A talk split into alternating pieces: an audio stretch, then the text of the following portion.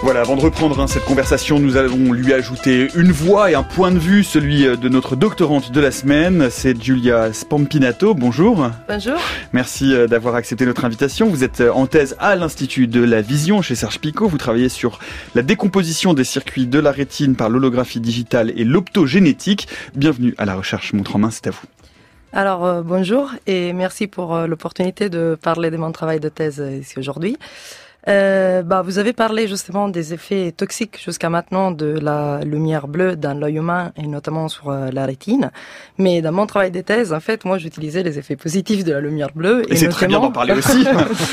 et notamment, j'utilise la lumière bleue. Aujourd'hui, c'est possible d'utiliser la lumière euh, bleue pour activer des neurones qui sont pas de nature euh, sensible à la lumière.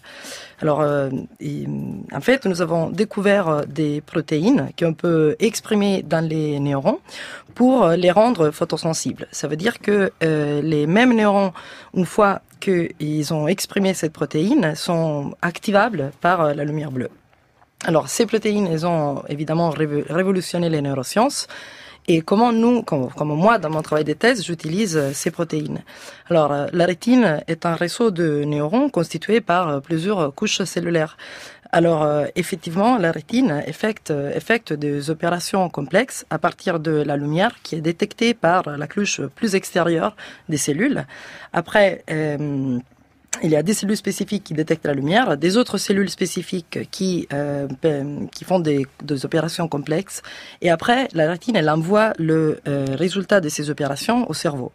Du coup, dans la rétine, il y a donc plein de cellules, chaque cellule avec un rôle spécifique, dans un rôle plus, euh, disons, global de la rétine elle-même, de traduire l'information visuelle qu'elle reçoit dans un langage compréhensible pour euh, le cerveau.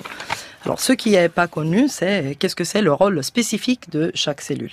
Alors, nous, on utilise les protéines desquelles je vous ai parlé tout à l'heure, et on arrive à les exprimer dans des cellules spécifiques. Donc, on rend des cellules spécifiques photosensibles, alors qu'à la base, elles ne le sont pas. Donc, euh, plus que ça, on utilise une technique optique, notamment la l'holographie digitale, qui nous permet de sculpter la lumière bleue et de l'envoyer spécifiquement sur une cellule en particulier.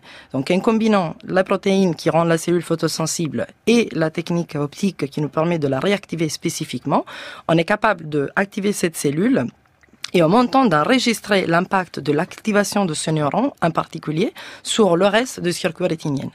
Donc on utilise cet ensemble des outils, toutes les, cet outil qu'on a développé, en combinaison avec les protéines, pour prendre une cellule spécifique et se demander quel est son rôle, comment elle influence le reste de la rétine. Grâce à cette combinaison d'outils optiques, de, génétique et d'électrophysiologie, nous pouvons du coup décomposer le circuit rétinien cellule par cellule. Après, quand il y aura un malfonctionnement du circuit rétinien, on sera juste euh, donc capable de comprendre quel est le composant qui malfonctionne et du coup de euh, aller le réparer ensuite.